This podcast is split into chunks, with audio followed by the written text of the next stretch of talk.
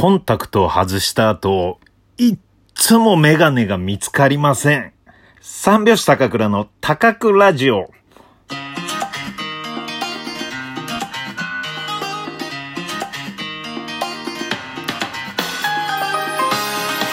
ご機嫌いかがでしょうか？漫才師の三拍子高倉涼です。本日は第29回目の高倉城の配信です。ラジオトークアプリでお聞きの方は画面右側のハート、笑顔、ネギを連打、そして画面上のクリップマークをタップしていただけると両目いっぺんにウインクをします。よろしくお願いします。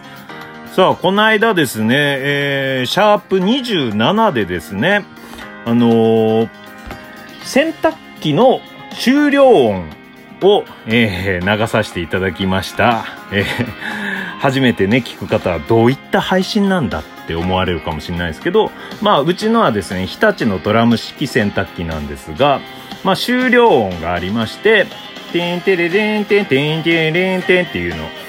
で、それがあって、で、調べたら、え3つぐらい、えー音があって、それを、えーとあるボタンを長押ししたら、えーお試しで聞けるみたいなのがあったので、それをちょっと聞いてみたというね、えーそういう配信をしたんですが、それについてですね、メッセージいただいております。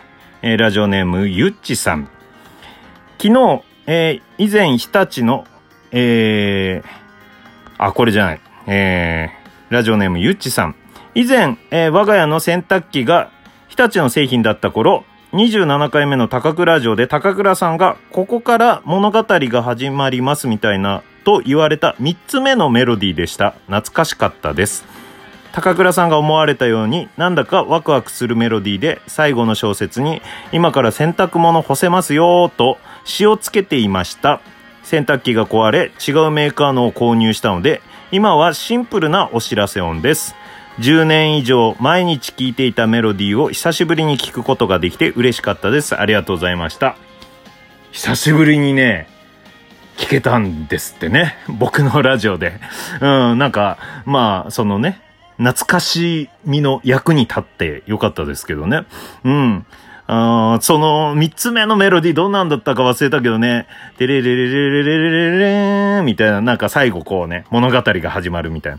そこに、今から洗濯物干せますよーみたいな歌詞をつけてたんですね。うん。で、それで、えー、またゆっちさんで、えー昨日以前日立の洗濯機で3つ目のメロディーだったとメッセージしたものですが、そういえば洗濯の始まりのメロディーもありました。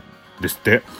ティーティーティーティティティティティティティティという軽快でアップテンポなメロディーで、ちょっとね、ごめんなさい。文字だとね、このリズムがわかんないんですけど、t で書いていただいてるんですけど、まあ、アップテンポなメロディーで、今から洗濯始まるよ、と 歌詞をつけておりました。息子と楽しく懐かしみました。ありがとうございました。ああ、いいですね。うん。まあ、せ気持ちが入りますね。うん。今から洗濯物始まるよ、つってね。で、えー終わった時にね、今から洗濯物干せますよ、つってね。毎日が楽しくなりますね。うん。ちょっとね、洗濯するのってめんどくさかったりするんですけど、まあそういうとこにね、ちょっとした楽しみを乗っけてったらね、うん。まあ、洗濯も苦じゃなくなるんですかね。うん。まあ思い出していただいて嬉しいですね。うん。さあ、そしてですね、えーまあ日常生活における、まあ炊飯器の音だとか、なんかいろんな音、何かありますか？というね、そういう話もしたんですが、まあこんなメッセージも届いております。えーラジオネーム、保留音さんから。生活の中の音楽といえば、仕事中に電話をかけると会社によって保留音が異なって面白いです。よく聞く曲で物悲しいのがあって、いつもこれは何の曲なんだろうと思っていたのですが、今 YouTube で保留音で検索したらすぐに出てきました。ということで、まあ、ありますよね、保留音。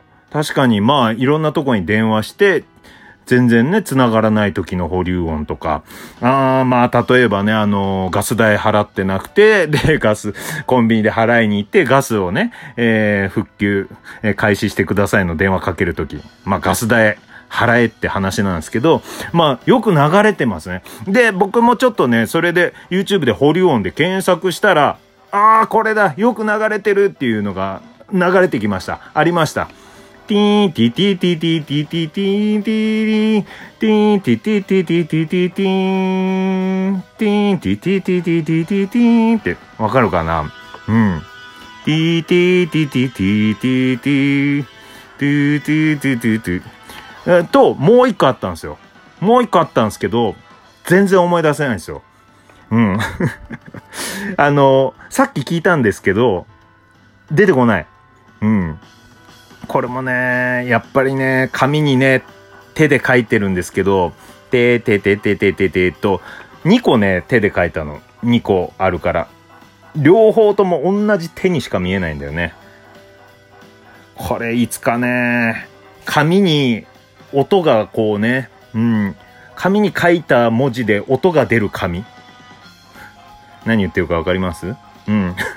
文字でね、こう、ティーティーティーティーって手手で書いたんだけど、後でこうね、触れたら音が出てくるようなね、紙、誰か開発してください。うん。だいぶ話が脱線しましたが、えー、まあ日常生活におけるそういう音楽、まだね、えー、ありましたら皆さんね、えー、ぜひ送ってください。さて、えー、っとですね、えー、今日はですね、日曜日なんで、えー、特に、えコーナーなど決まってないんですが、え今日見た面白かったテレビ番組をお話しさせていただきます。それは何かと言いますと、新婚さんいらっしゃいです。知ってますよね？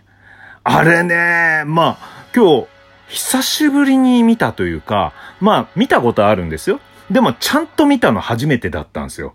うん、しっかりね、こう、まあ、いつもはご飯食べながらとか何々しながら、あ、た、ただついてるだけで、えー、ちゃんとしっかりは見なかったんですけど、今日初めてしっかり見たら、すごい面白い。うん。しかもね、50年やってるんですって、50周年記念。うん。で、まあ、あの、コロナの影響で新作というかね、新しい収録はできてなくてですね、総集編みたいな感じだったんですが、その総集編だけでも面白さがすごいわかる。まあ、もともとね、新婚さんいらっしゃい、大ファンで好きで、いや、見てますよ。何を今更言ってるの？高倉みたいな方もいらっしゃると思うんですが、まあ、そんなに見てない方に、この魅力を伝えたいなと思いまして、うん。まずね、びっくりしたのが、あの、新婚さんね、夫婦出てくるじゃないですか。で、えー、分子師匠、司会の桂分子師匠。昔は三子師匠って名前でね、やってたんですけど、その新婚さん、二人とも、分子師匠に、タメ口なんですね。あれ。もう初めてちゃんと見たから、もうその今日3組ぐらいのカップルやってたんですけど、全部全員タメ口なのを見て、あ、これタメ口でやらせてんだ。ディレクターさんが。うん、タメ口で言って、で、方言のある人は方言強めでやってくださいっていうね。うん。いや、これがね、まあ最初ね、うん、それ、え、タメ口って思った瞬間違和感あったけど、でもこう見ていくうちに、それが面白くなってるんですよね。なんでかというと、やっぱり普段その人たちも、まあ目上の人たちには敬語使うんですよ。絶対。敬語使ってると思うんですが、そこでディレクターさんたちに、まあ本当かどうかわかんないですよ。タメ口で言ってくださいって言われた時に、普段目上の人、ましては芸能人のすごい、えー、ね、えー、年齢が上の人に、えー、タメ口を急に使うもんだから、片言になるんですよ。うん。棒読みとか。それがですね、またいい味になるんですよ。うん。だから、またね、面白く感じるんですよね、さらに。うん。あと本音が出たりとか。うん。それがなんかね、ちょっと見ててワクワクしてきて。で、プラス、まあ、当たり前の話、すごい当たり前の話なんですけど、桂文枝師匠が面白い。うん。うん、まあね、えー、もともとね、すごい面白い天才落語家なんですが、まあ50年近くやっててテクニックもそれはすごいあるんですが、それね、分子師匠のテクニックのな、凄さって言ったら、まあね、あの、質問の仕方、振り方がすごい。うん。僕が漫才師だから思ったのかわかんないですけど、漫才の振りみたいな感じなんですよね。うん。漫才の振りってもう、簡、簡潔に振るんですよ。わかりやすく、誰が聞いてもわかりやすく。で、えー、なんとかですよね。えーと、これの、こうした、えー、まあ、今、今僕めちゃくちゃ下手なんですよ。うん。振りあんまりやったことないですけど。じゃあ、今日の分子師匠のやつは、ロシア人の奥さん。で、えー、旦那さん日本人のカップルで、で、ロシア人の習慣でびっくりすることがあったんだよねって振るんですよ。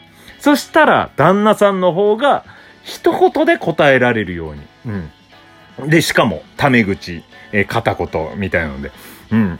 で、その時は、えー、奥さんが、えー、フライパンを熱する時、フライパン火が通ったかどうか調べるときに唾を吐くんです。あ、まあこれも、タメ口。えー、フライパンに唾を吐く。みたいな感じで言って、で、同感なんですよ。そこでなんでやねんってツッコミが入って。ああ、うまく伝えれてないな。いや、すごかったんですよ。それがもうスムーズな流れで、もうテンポも良くて小気味がよ。で、えー、まあ旦那さんがボケたっていうか、エピソードね、もともと打ち合わせでやってるエピソードをポンと、えー、簡単に言うだけで、えー、分子師匠のツッコミで、大きな笑いが来るというね。それがすごい。うん。で、ツッコミも、えー、椅子こけね。よく、えー、皆さん真似する。うん。椅子こけで、えー、突っ込んだり、えー、それでリアクションしたりとか。うん。あとね、椅子こけなかったりしても、直立不動だったりとか、えー、セットの一部を取って投げたりとかね。うん。あとね、山瀬まみさんもすごい。うん。椅子こけた後にすぐですよ。もう、もう、ものの何秒で椅子を戻すというね。あとずっとニコニコしててね、すっごい気持ちがいい。いや、本当に面白い番組なんで知ってると思いますが、知らない方はですね、見てください。僕もね、来週から毎週録画にしました。うん。それでは、もうお時間です。えー、タメ口、椅子、いらっしゃい。三拍子揃った生活を。またね。